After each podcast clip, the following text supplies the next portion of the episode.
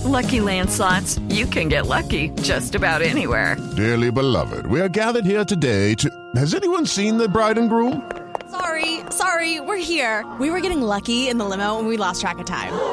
No, Lucky Land Casino, with cash prizes that add up quicker than a guest registry. In that case, I pronounce you lucky. Play for free at LuckyLandSlots.com. Daily bonuses are waiting. No purchase necessary. Void where prohibited by law. 18 plus. Terms and conditions apply. See website for details. It is Ryan here, and I have a question for you. What do you do when you win? Like, are you a fist pumper? A woohooer, a hand clapper, a high fiver. I kind of like the high five, but if you want to hone in on those winning moves, check out Chumba Casino. At ChumbaCasino.com, choose from hundreds of social casino style games for your chance to redeem serious cash prizes. There are new game releases weekly, plus free daily bonuses. So don't wait. Start having the most fun ever at ChumbaCasino.com. No purchase necessary. Group. Void were prohibited by law. See terms and conditions. 18 plus. Hello, it is Ryan, and we could all use an extra bright spot in our day, couldn't we? Just to make up for things like sitting in traffic, doing the dishes, counting your steps, you know, all the mundane stuff. That is why I'm such a big fan of Chumba Casino. Chumba Casino has all your favorite social casino style games that you can play for free anytime, anywhere with daily bonuses. That should brighten your day a little. Actually, a lot. So sign up now at chumbacasino.com. That's chumbacasino.com. No purchase necessary. VGW Group. Void were prohibited by law. See terms and conditions. 18 plus. This podcast is part of the Sports Social Podcast Network. This podcast is part of the Sports Social Podcast Network. This podcast is part of the Sports Social Podcast Network. This podcast is part of the Sports Social Podcast Network. This podcast is part of the Sports Social Podcast Network. This podcast is part of the Sports Social Podcast Network. This podcast is part of the Sports Social Podcast Network. This podcast is part of the Sports Social Podcast Network. This podcast is part of the Sports Social Podcast Network. This podcast is part of the Sports Social Podcast Network. Geico asks, How would you love a chance to save some money on insurance? Of course you would. And when it comes to great rates on insurance, Geico can help. Like with insurance for your car, truck, motorcycle, boat, and RV. Even help with homeowners or renters coverage. Plus, add an easy to use mobile app, available 24 hour roadside assistance, and more, and Geico is an easy choice. Switch today and see all the ways you could save. It's easy. Simply go to geico.com or contact your local agent today. This podcast is part of the Sports Social Podcast Network. Podcast is part of the Sports Social Podcast Network. This podcast is part of the Sports Social Podcast Network. It's the fighting. It's the fighting.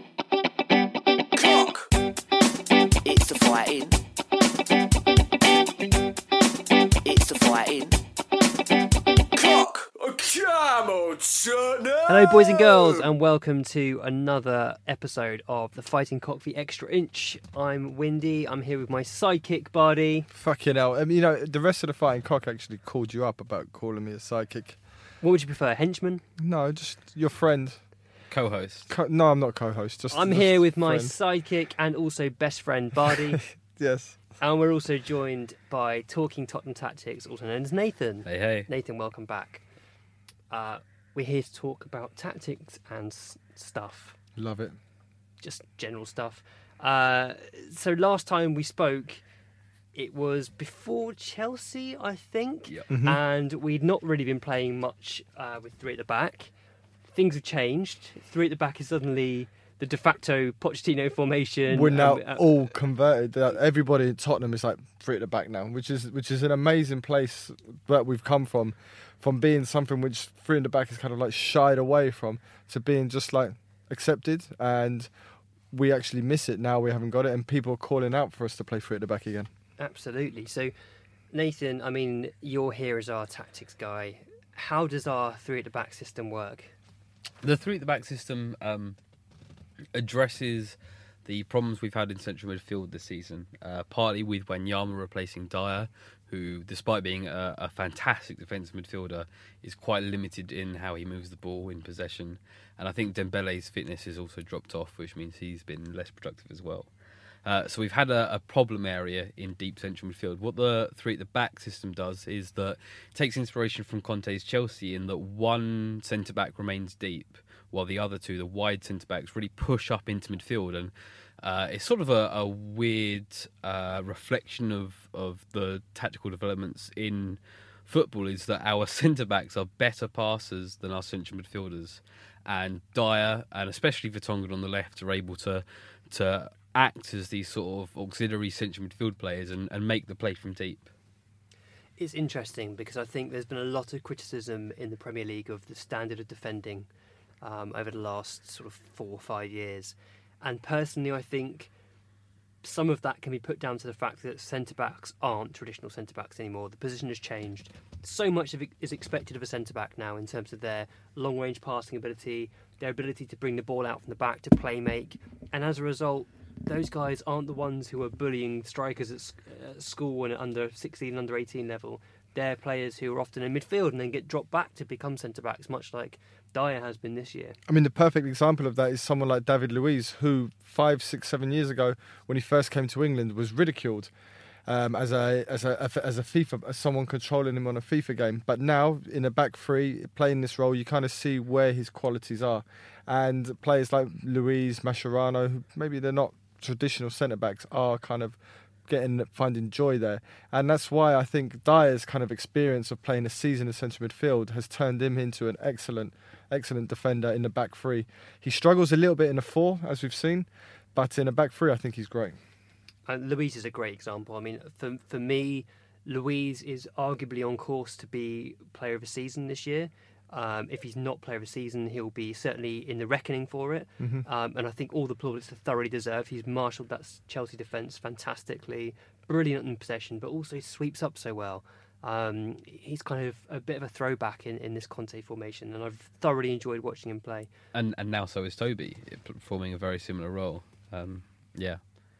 But equally, all of our all of our three could play that central role. I feel. I feel like they're all good enough at reading the game, uh, and passing to, to be in the middle of a back three, um, be that Dier, Alderweireld or Vertonghen. Yeah, I think that, uh, Alderweireld's definitely the strongest one, and I think him, Luiz, and Bonucci probably at the moment three of my favourite kind of like linchpin central centre free um like central uh, centre backs. So I mean, what do we know about the back three? Uh, the the history of the back three. I mean, I I I'm a big fan of inverting the pyramid, and, and Yeah. if it's Jonathan Wilson um, talks about the fact that between 1930 and 1960, the majority of teams played with a back three in some variation of the WM formation, which was a 3-2-2-3. Yeah. Um, and then in Hungary and Brazil, it became common to push one of the holding midfielders deeper, and Brazil's national side were discernibly playing with a back four by 1958. So it, it shows how the formations come in and out of fashion, much Yeah. like it has over the last 20 years in England. Well, in Italy, uh, don't criticize me. In Italy, it kind of it came from like um, a preconception that after the war, the Italians viewed themselves as like physically and may, possibly even mentally uh, like inferior to the rest of the world. So they started looking at ways to um, use defense as a as a means of attack. And back then, you used to play against like a front two, so it was just became common sense to have like almost like a, a libero. And it was um, this amazing writer Gianni Brera who was down in part to um, kind of identifying this, and he actually created the word libero. And it became D- So, what, how does that word translate? It's something about freedom. as a free man, like um, the free person. If you're looking at more modern times, Beckenbauer, that kind of thing, and you look at it now, Luiz Sweeper. sweeper, exactly. And um, it came really into the fore in Italy. They used it was first invented in Switzerland, the catenaccio, which nowadays has got like bad connotations to it. But um, what I found quite interesting is the the Grande Inter of Helenio Herrera, Herrera had um, had this amazing left back in Facchetti. And today there was an article in the Guardian that Jonathan Wilson wrote all about fullbacks. And if you haven't read it, go read it. And he lists Facchetti, and I was just like, he, the manager, the Inter manager at that time, said, "I've got a defender here."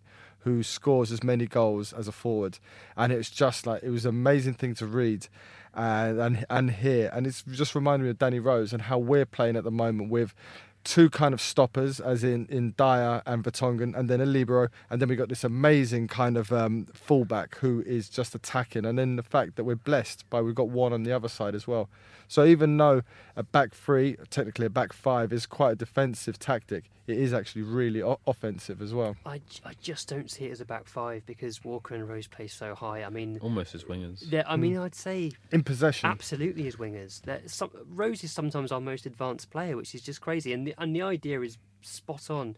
You've got people like Alderweireld and Vertonghen who can play long range passes inch perfectly. Um, so if you've got these fullbacks stretching the pitch, use them. Find them, uh, find them early. Um, stretch the pitch, spread things wider. It creates space for your attacking midfielders. We've seen Dele Alli profit from it time and again. Um, the fact that he's found gaps to run into and get beyond Kane. Eriksen in that little tucked in role on the right really enjoys finding pockets of space there. And the two goals that Dele scored against Chelsea with, from Eriksen crosses were just prime examples of how Spurs can operate in the system.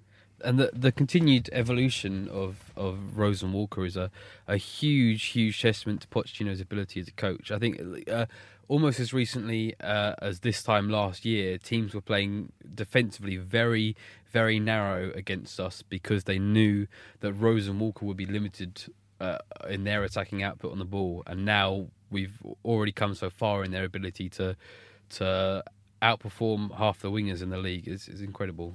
Um, Johan Cruyff said that the um, the birth of the wing back was going to be the death of football because he was obviously a big he loved the winger. But I think I think well he's he was he's been proven to be wrong that the wing back is actually it's, it's, it is the new winger. It kind of combines the two and it offers a team defensive stability as well. I think it is a five. You'll see sometimes when we play a three and we're under sustained pressure, the fullbacks will drop in and it will give us the strength for five across the back. So even though they do play as wingers, that's part partly down to their kind of a physical ability to be able to get forward so quick as soon as we've got possession.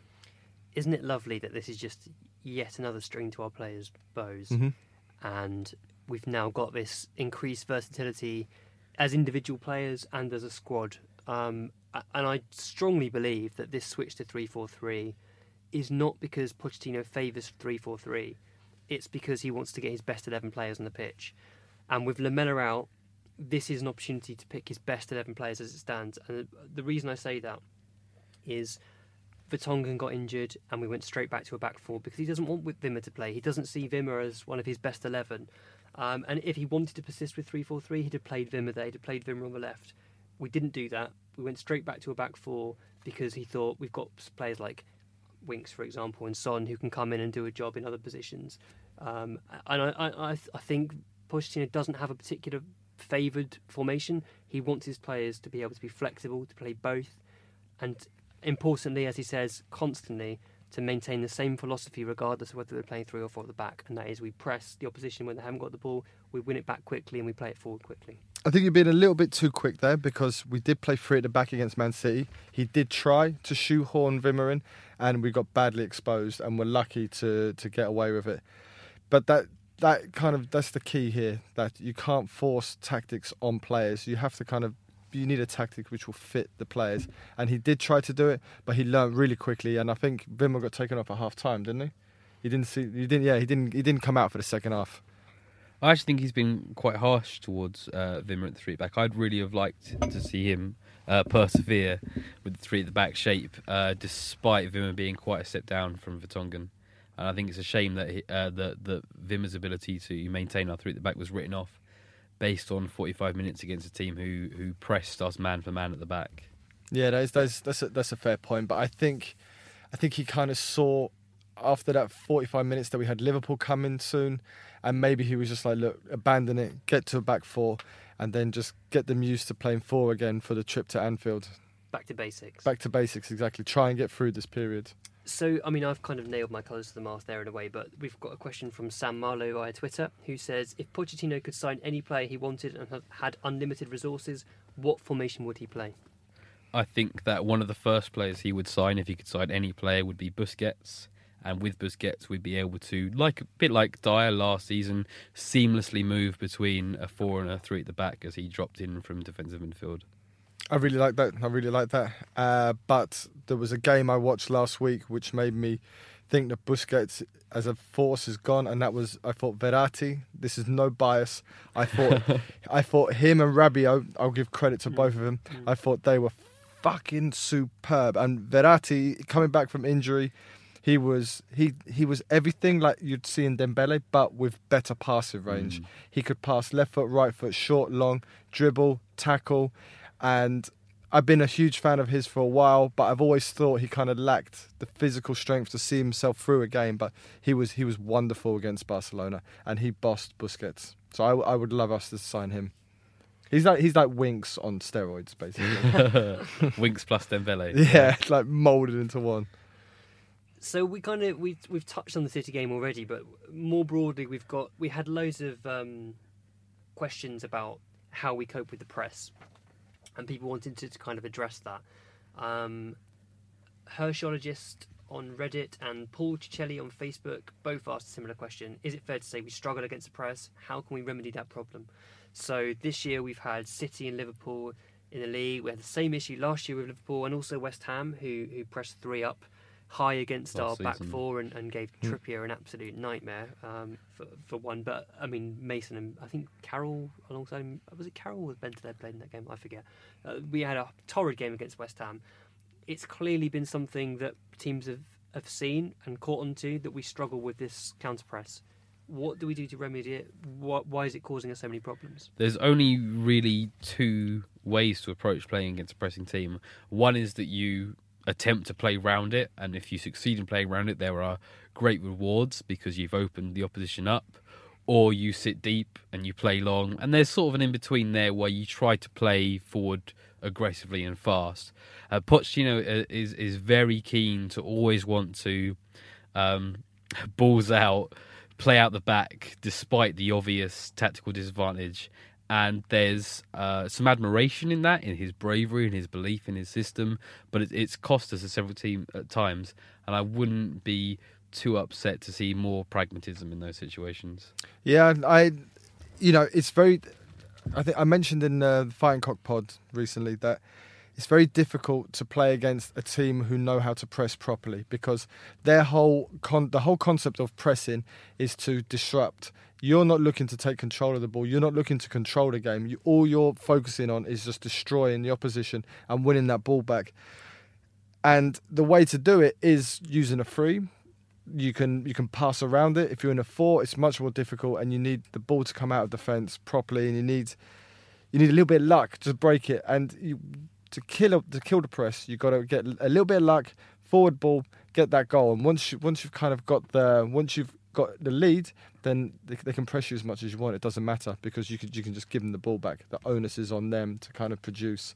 And the problem was against Liverpool, we went a goal down, then we went two goals down, and we were we were fucked because all they could do they just carried on pressing, pressing because then they don't they don't have to dictate the play. Hmm. Kind of like how almost how Leicester won the league last year by giving by just giving away the um, the onus, giving away the football, and then just counter attacking that. be really interesting to see how that game would have gone if we had played a three at the back. I think that that is a big question going forward. Can we play out from the opposition press with our best eleven with a three at the back? And uh, I think the answer to that question has a should have a big effect on how we go forward. And I think it would have been interesting. I mean, I'll, I'll come across as a fanboy, but I think it would have been really interesting to see how we would have coped with that Liverpool game had we had Lamela fit, because I think his bravery is. I think the key to playing against uh, a pressing side is movement, one, and bravery, two. And Lamela is brave. He will take the ball in tight situations. He'll turn and he'll look for a forward pass and he'll try and create things. But he'll also he'll make move, he'll make runs off off players. Mm. Uh, he'll find pockets of space. You need to have midfield players willing to run beyond the striker and give the centre backs of the opposition and the deep line midfield players of the opposition a, a decision to make about their own positioning. Um, and you've got to have wide players and strikers capable of dropping in to fill the spaces that are created as a result of that. And that's what Liverpool did so well against us. I mean, Mane was making those forward runs out to in. But then you had Firmino dropping into the pockets and creating stuff. It, was synergy there, and I think that's what we lacked in that match. Um, other options include playing a kind of counter attack style, sitting back, soaking up the pressure, and playing maybe a bit longer. We've got the long passing ability throughout our team. We've got Alderweireld's terrific diagonals. We've got Vertonghen's very capable. Um, And the as target well. as well. We've got we've got Harry Kane or even Vincent Janssen if we wanted to play Absolutely, long. absolutely. So it's it's within our ability to have done that.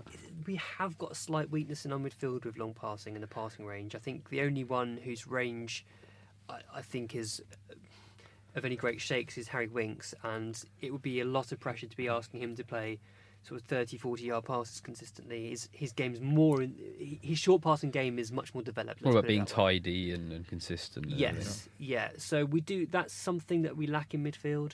Um, we don't have someone like Carrick who can suddenly spring a defence and pick a pass out, or Huddlestone even. Um, and maybe that's something that we could look to, to bring in in the summer with with our summer recruitment. Perhaps if Eriksen dropped deeper in these in these matches against pressing teams, perhaps that could be something we could look towards. Mhm. Uh, he's very capable in possession. The only problem is he can be a bit weak, and he can he can get bullied off the ball. Um, but it, yeah, there's lots to there's lots to ponder on there. I I do think we're vulnerable as it stands. But being disrupted by City and Liverpool is not it's not like the end of the world. You're talking about two teams managed by two managers who are like firmly believers in this like tactical as much as Guardiola's been getting criticised because of his press conferences and everything, he's still a tactical great. And Klopp is amazing the way he does things. And we the the three players that each team had up front pressing our defence, you know, it's going to happen against players of that quality and of that kind of physicality and speed and, and uh, stamina as well. I guess the most disappointing thing for me in the City game was that they had Yaya Toure basically as a one man midfield, and we didn't make them pay for that. We couldn't get at yeah. it, could we? Yeah, couldn't get it. We couldn't get to him because they were disrupting us and forcing forcing us to forcing us to lose the ball. What I what I would like to see is I would love to see a team like Arsenal try and press us. 'Cause I remember Nathan was talking during the Arsenal Chelsea game about how Arsenal were pressing and they they can't press. They got no mm. discipline. They mm. can't do it. So. I, if a team like Arsenal pressed us, I think would play out of that easily. The gap between their front three and their midfield, we would just wander through it. But against um, against Liverpool and Man City, they, they knew exactly what they were doing. They're too organised and Too too, organised. whereas Arsenal were more about what they can do in possession rather than Yeah, out of it. it's it's half-hearted pressing from them, and that is, you might as well you might as well not bother because all you do if you half-heart press, you just you just give Open up. yourself up Yeah, for exactly. no reason. You either got to go in balls deep or or just sit deep. Anything to add there, Nathan? Uh, well, you mentioned Arsenal there, and uh, I, the, for narrative reasons, a lot of us are dreading the last North London derby. But if we play a three at the back at that game and they try to come out, then um, I'm very excited about that. I think Yeah. our our issue with Arsenal over the last couple of years is that we've uh, overcommitted ourselves early, got got excited for it, obviously as we want to see from our players, but worn ourselves out, and then we slipped to the ends. Yeah. So we either need to secure a, a three goal advantage early on, or spread ourselves out across the game. And we've conceded. I think we've conceded first in the last two games at least. Hmm. Even the game we, we, we beat them at White Hart Lane where um, Kane scored that header. I think we we were one 0 down as well in that. game, yeah. But we we got to stop giving up, giving away the onus to them. I mean, but they've been slow starters for most of the season. So I, I I actually don't fear Arsenal. I fear Manchester United because Mourinho, for all his failings, he knows how to stop us, and we've seen that now. The Carling Cup final, a couple of times with Chelsea. Even when Chelsea were in poor form, he was able to nullify us, and we saw this season at Old Trafford, the way he. Um, I haven't seen Spurs look so limp before. Mm, mm. And even against Liverpool, Man City, we still had something there, but Mourinho just knows how to kill us. He's a crafty sod, isn't he? Yeah. Well, you don't win two Champions Leagues with two kind of like inferior teams by not being crafty. I mean, that's him at his best, isn't it? When he's Mm. got the inferior team and he's a stopper. Yeah. Stop the opposition. And he, he um, at the Nou Camp with 10 men, he beat Barcelona. We didn't beat Barcelona. He managed to hold on and go through with 10 men for the majority of the match. Let's change it up a bit. I mean, last time we uh, podcasted on the extra inch, we were sort of bemoaning Dele and Eriksen, and since then we've seen them they're a sort of mini renaissance, and then Mhm. both of them have sort of dropped away again a little bit with the formation change back to a four, and also with Danny Rose being out, which has obviously had a huge impact on the team generally. But I mean, Eriksen had a spell of five, six games where he was looking unplayable. Why did he suddenly get good again? And same for Dele. Uh, for me, that justifies what I was saying beforehand, uh, months before, is that uh, I mean we can say okay if they're truly world class and they'll they'll grab a, a- game by the horns and, and make it happen. But but that's maybe unfair and and really both of them are reliant on the rest of the team functioning well and having control over midfield. And when we have that, then they're absolutely fantastic. Uh, you know, Eriksen last weekend against Fulham was was absolutely unplayable, as you said, and and calling them out when the shape is wrong, when the selection doesn't favour them, is probably harsh on them because they we need to be systematically correct in order for them to be favoured. Yeah, it is, it is harsh on them, but unfortunately, as two players who, who thrive when we've got control of the ball, it's it is it is what happens. I mean, um, it's That- gone. Sorry, I had a good point. the, the, I think the sort of general move to playing three at the back was a response to teams wanting to. Not not Spurs' move. The general move to three at the back was a response to teams wanting to fit in more attacking midfield players, and that formation does allow us to play two creative players behind the striker, because you don't have to worry about having a functional winger there. You've got that in your fullbacks or wing backs. Um, so it does allow us to play both Eriksen and Dele in, I say free roles. When I say free, I don't mean they're not doing anything because we both know that they work incredibly hard for the team under Pochettino. But they've got the freedom to hit the box when they like, to pick, to find themselves in spaces between the def- defensive midfield, come in off the touchline and to sort of roam about the area and drag players out of position. And I think the formation, the three-four-three formation, does suit both of them as a result. Yeah, I remember what I was going to say now because I, I, I very rare that I dropped to the def- defence of Eriksen. So I, I've defended Eriksen, but then I forgot my point. Is um, when we beat Chelsea at home, I don't actually think that was our best performance. I've seen us play better, but I thought we were so effective, and the formation allowed Eriksen and and Dele to be kind of like almost out of the games at mm. points. They didn't they didn't have to control it because the midfield and the defence was so good, and they could just wait for their moments and pick pick two passes, two goals, and and bury them. So it is, it is all to do with the formation, which is a problem because I don't think we can rely on two players like that. You, you're basically losing two players.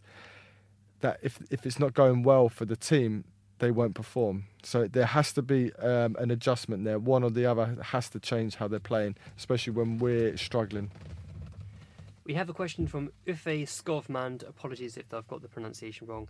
Uh, he asked us on Facebook um, when Lamela gets back in the squad, do you think he'll make the starting 11 or does he maybe fit poorly in the three at the back system we've been playing?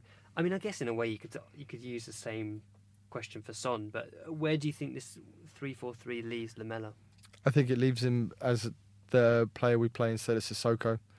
We put Lamela in instead of him. He's can play as an alternative to Eriksen and Dele Alli in the 3-4-3. That's what I would play. I wouldn't start. I wouldn't drop Alli. So he's a rotation option. Yeah, he's a he's a he's a good rotation option. Yeah, same for me. I think three four three is our best shape. The the way we lined up against Chelsea and West Brom is our best eleven, and Lamela doesn't get into that, but he does become uh, an outrageously good option to have off the bench, and it does mean that we finally have a backup for Eriksen in that Hmm. role. Lamela's actually really underrated at coming off the bench as well. He's so good at picking up the tempo of the game quickly and either being a creative outlet who can break teams down or seeing games out with sort of sensible passing. I think that's been an underused facet to his game, his ability to come on and close games out, and I think we'll see more of that in the future. But it also allows Eriksen to have a few games off because he doesn't get much of a rest. Uh, we don't have many alternatives for him, as Bardi says, and Lamela is one of the only other players in the squad with that kind of creative vision that can spot a spot a slide rule pass. Yep. He's um, not a, a true playmaker like Eriksen is. No.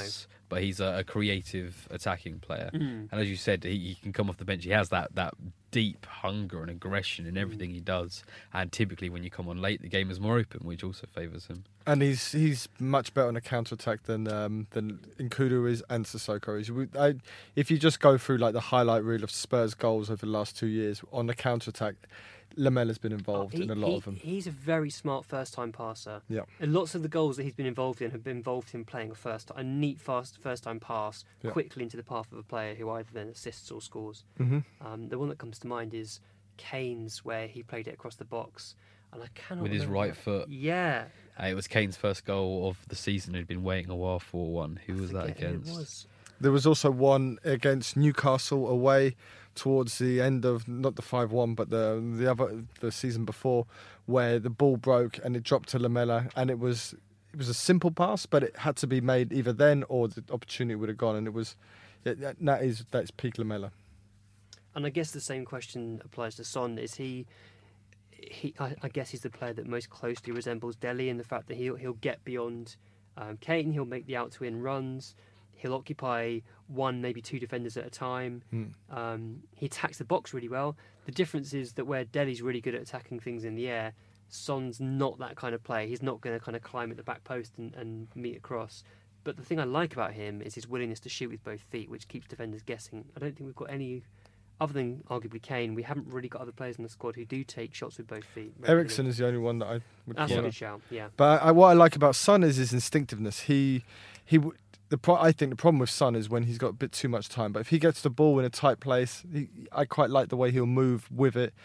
I think sometimes when he's got too much time and too much room to think in, I think his decision making is poor. But when he's like instinctive, got to do something quickly, I, I like him like that. Awesome. Uh, next talking point this evening is about the sort of management of the cups. Um, the Europa League was what I had in mind when we wrote the running order, uh, but since then we've progressed in the FA Cup as well, and we've now got extra cups to deal with. So, how how do you feel about how we've rotated? I, I always saw the Europa League as an opportunity for young players until you get to the latter rounds. Now, there's been a little bit of that from Pochettino, but generally he's not been like a redknapp who'll throw in multiple young players at once. He's quite strategic with the way he, he picks the youngsters. I think rotation uh, gets discussed by Spurs fans of being uh, a game by game decision by Pochettino, Mm. and I think that actually the case is that um, the decisions are already made for him by the start he plays. He's a he's a one and a half competition style manager, and because he plays this style, because he demands so much, he's going to have to rotate the cups. Now, for the first time, I think he's actually changed things about and made a decision with with the Fulham game and said, you know what, actually, I'm going to go strong here. So now we're starting to see decisions, but I think for the most part, it's been we have to rotate because that's the style of play. Hmm. Interesting. I think form has dictated that we've had, we've been we haven't been playing great. So to play our better players against Fulham is a good opportunity for someone to score a goal. Kane, I don't think had scored a goal from open play since um, West Brom probably. So it was good for him to get some goals. On the whole, I've been I was disappointed with the rotation, especially in the Champions League, going away to a place like Monaco, who are top of the French league, have scored a bucket load of goals this season, and going there with Trippier at right back was very naive and very disrespectful to Oh, and, the and the competition. formation that night as Yeah. well did my head in because they just double teamed us on the on both flanks time and again, and we didn't adapt, and it was horrendous to watch. That was, you know, that, I I put that up there with Newcastle's like some of the bad, worst things I've seen Yeah. from a Pochettino team. Yeah, and, and the most frustrating thing was his inability to stop it happening. Yeah, but it's just naivety. Like we know that Monaco. I thought that it was a flash in the pan. I thought they would fade, but they, they haven't. They're still Mm. going strong, Mm. and um, I thought it was a very naive, and I didn't like the way he rotated there, especially for because he had the Chelsea game in mind, which we ended up losing. So we, you kind of you go half-hearted into both, and we lost both. But um, I quite like the fact that we are playing stronger teams in both competitions. I would like to win one of these competitions. I think Pochettino's probably getting to the stage now where, you know, I don't think he's under pressure to win a comp- to win a cup. I think for the club, they want to win. They want to finish in the top four. But I think for him personally, as a manager, if he's got aspirations to manage on a high level, he needs a cup. You need silverware for, like you said, for the for the manager, but also to show the players that they're capable winning something as a team. Yeah. And it, it, it creates this kind of self fulfilling prophecy where winning breeds winning. Also, it keeps players around longer. We're, we're getting to a point with a number of our players where they haven't won an awful lot in their careers. They, they're Mm. kind of hitting that peak age, 26, 27. And do they want to be at a club where they can win stuff or do they want to look elsewhere? So it's time now that we actually focus on winning a cup competition because they're the most winnable. We've got a question. We've got a few questions, but starting off with a question from Kaleshnikov on Twitter, who says, "Why does Poch seem insistent on a left-footed left centre back and a right-footed right centre back? Why is this necessary? Are there pros and cons?" Well, it just makes sense because if you're on your stronger foot, you don't want to be turning inside. The worst case is you turn towards the byline. If um, if the ball comes into the left-footed centre back on the left side, he naturally will want to clear immediately on his left foot, and it's easier and safer to clear out towards rather than back inside. This actually ties into the further reading section later on. I've managed to hunt down an article which is actually about uh, Leighton Baines' performance in the 14-15 season for Everton, and this Everton fan, who is a uh, analytics guy, uh, looked at what the difference was, and he decided that Jagielka, who's a right-footed player, moving over to the left side in place of I think Distin, um, meant that Baines received the ball almost half as often and this resulted in Baines having almost no attacking output for the rest of the season. So I, I think that backs up his decision to, to look at things that way. Bec- See, yeah. sorry, buddy. I know, and it's it's just a natural thing Sure. that in a in a high stress situation you're going to move to your strongest foot, and if you've got yeah, I think Ledley King was a right footer, and I think he- he's one of the very few centre backs who were able to gracefully do it across on the left foot. But and I think there was a time when he played at centre back alongside John Terry for England, and he was just like confused because Je- John Terry's who's a left footer took the left hand side. No, well Terry plays on the left as well. He plays on the left, he's a right footer. He's okay. Fuck John Terry. but yeah, King liked to play on the left hand side, and he was quite natural at doing it. Fuck, I've always believed John Terry was a left foot. No, he's right foot. He comes from the left, like Ledley King, like Toby as well. I think he, he Yeah. obviously can do a jo- job on the on the left. Ah. Players willing willing to take a make a pass with their weaker foot is so important in, in particularly in centre backs, I think, um, and central midfielders. I think it's important that, well, as we said earlier, centre backs have to be good in possession, and then being on their right side in inverted commas makes it that bit easier to do that, and that is so fascinating what you said about Baines and the ability to find Baines.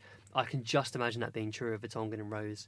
That um, Hmm. that part, I mean, their link up is really great, really, really great. And before um, the injury to Vertonghen, he was starting to show signs of carrying the ball out again, which we hadn't really seen from him for a couple of years. When he first came, he was this kind of marauding centre back who'd occasionally pop up in the box and drive forward, Yep. and we hadn't seen that. But in the three, he's got license to do that. I love the idea of all of our centre backs giving, having license to move forward when when the play requires it, and then being on their right sides just makes that a little bit easier. I mean, do you think there'll be a time when we'll see inverted centre backs where, like you say, you've got a, a right-footed centre back playing on the left and a left-footed centre back on the right? I, three. I, I don't know whether the invertedness of a centre back is of any benefit going forward.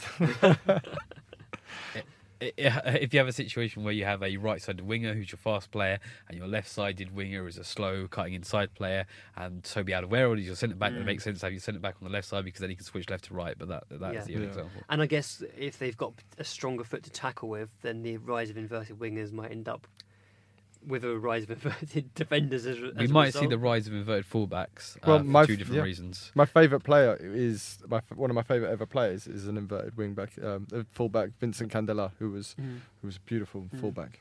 Oh, and we saw Lam Lam played on both sides of Hmm. uh, defence competently. Uh, Lee Young Pyo for Spurs was a, a, a right-footed player, who played at left back and, and did a really, really good job there. Actually, I mean, he got a lot of criticism, but he was a solid player. He was a very good defender. Damien Deschilio, all examples of Plenty of examples. Uh, a question from Aztec Life on Reddit, who says, "If we sold Davies, could Lamela make a good left-sided wing-back to cover Rose?" I don't think so. I don't think Lam- Lamela has the defensive uh, instincts. He's he's obviously uh, willing and determined and everything, and he's he's probably our best presser of the ball. But his terms of, of, of reading runs at the opposite end of the field means that he's he's not. Sissoko, who played uh, left wing back for a few minutes, he has the defensive sense. Although I'm obviously not a fan of Sissoko to play at, uh, at wing back, left or right. Um, but I think he's our only winger in the squad who could do that really. Yeah, I, I don't, I don't think it. I, don't, I just don't think it will work. Um, one for Lamela's personality, he's too impetuous. He wants to win the ball. He's just always. He's like a dog chasing a squirrel. He just wants to get the ball, which sometimes as a fullback you need to just get close, Mm. and that's all you've Stand got to do. up. That's exactly the point I was going to make. You'd be too tempted to dive in Yeah. in moments where you just can't do that. Um, I don't think he has the pace or athleticism to play it at wing back. It's so important in that role. Um, and also, he doesn't, even when he plays on the left of a, a, a- a three behind Kane, which has been quite frequently this year, he doesn't really go on the outside. He still wants to come inside because Yeah. that's the that's the space he likes to fill. And also, one more thing is um, the fullback position is fullback, wingback. It's not something that you can just pick up. Oh, this guy can play midfield, drop into centre back.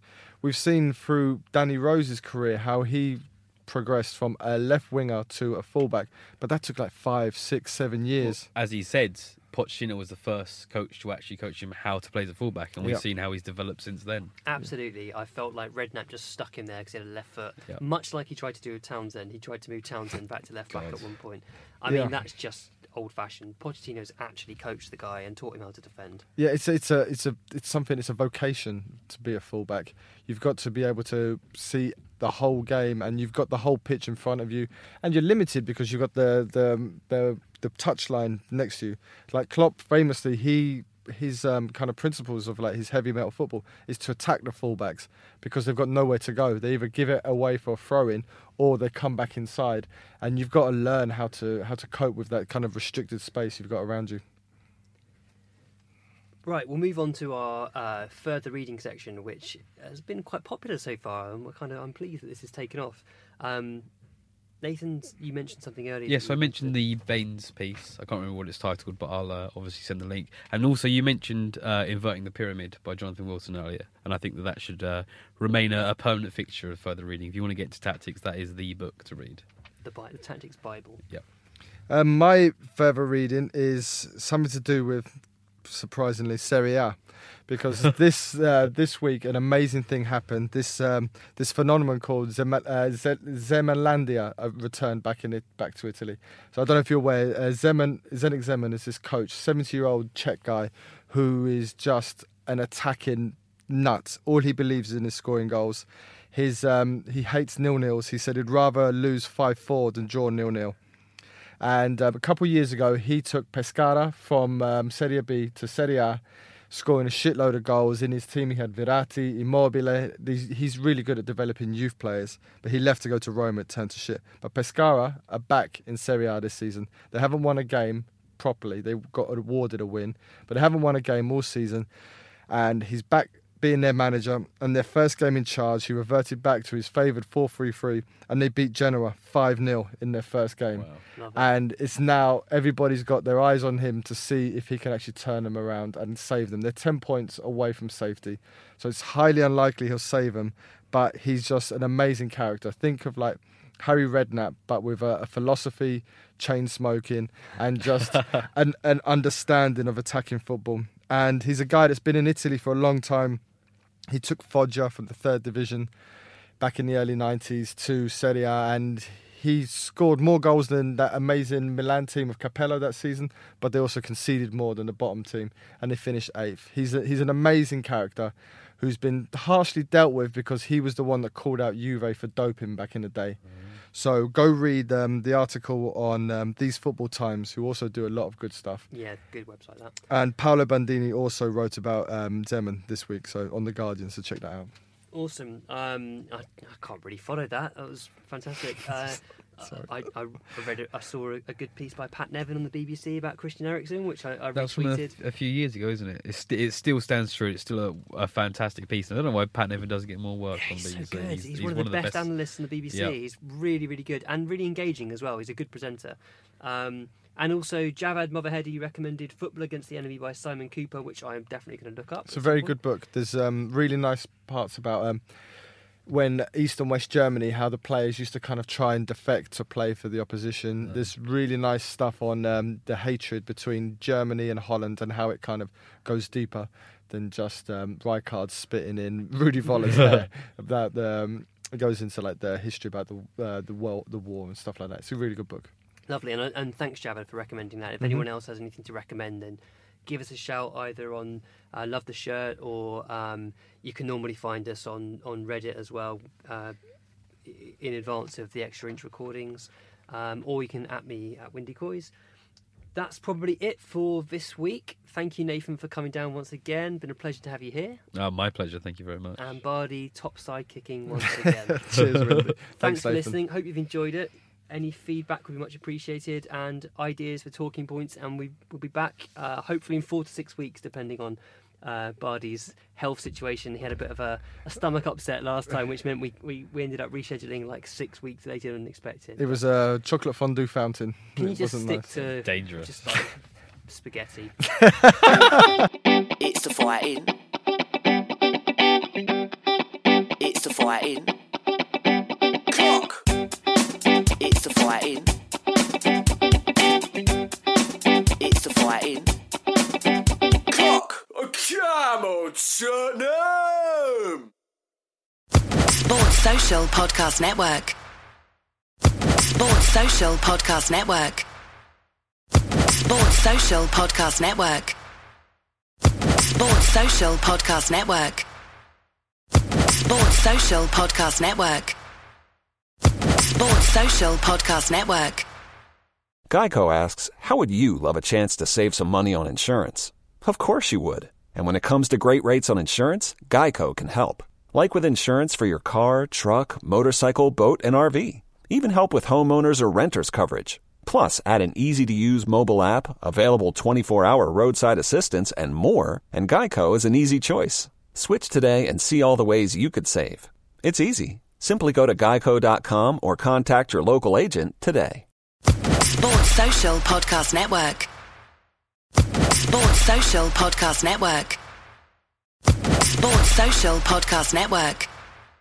When I clock out of the hospital at 6 p.m., I'm not done for the night. That's when Gamer Nurse 40 clocks in, and she's got orcs to slay.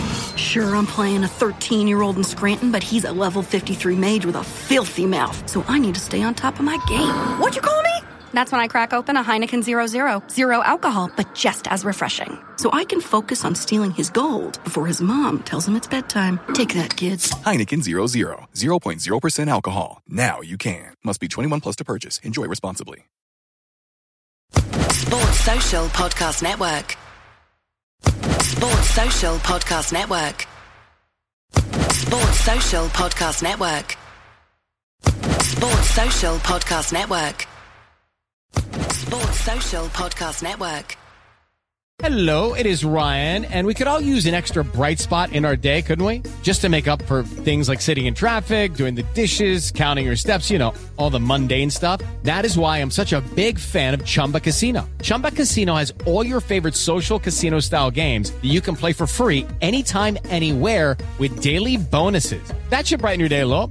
Actually, a lot. So sign up now at chumbacasino.com. That's chumbacasino.com. No purchase necessary. Group. Void were prohibited by law. See terms and conditions. 18 plus.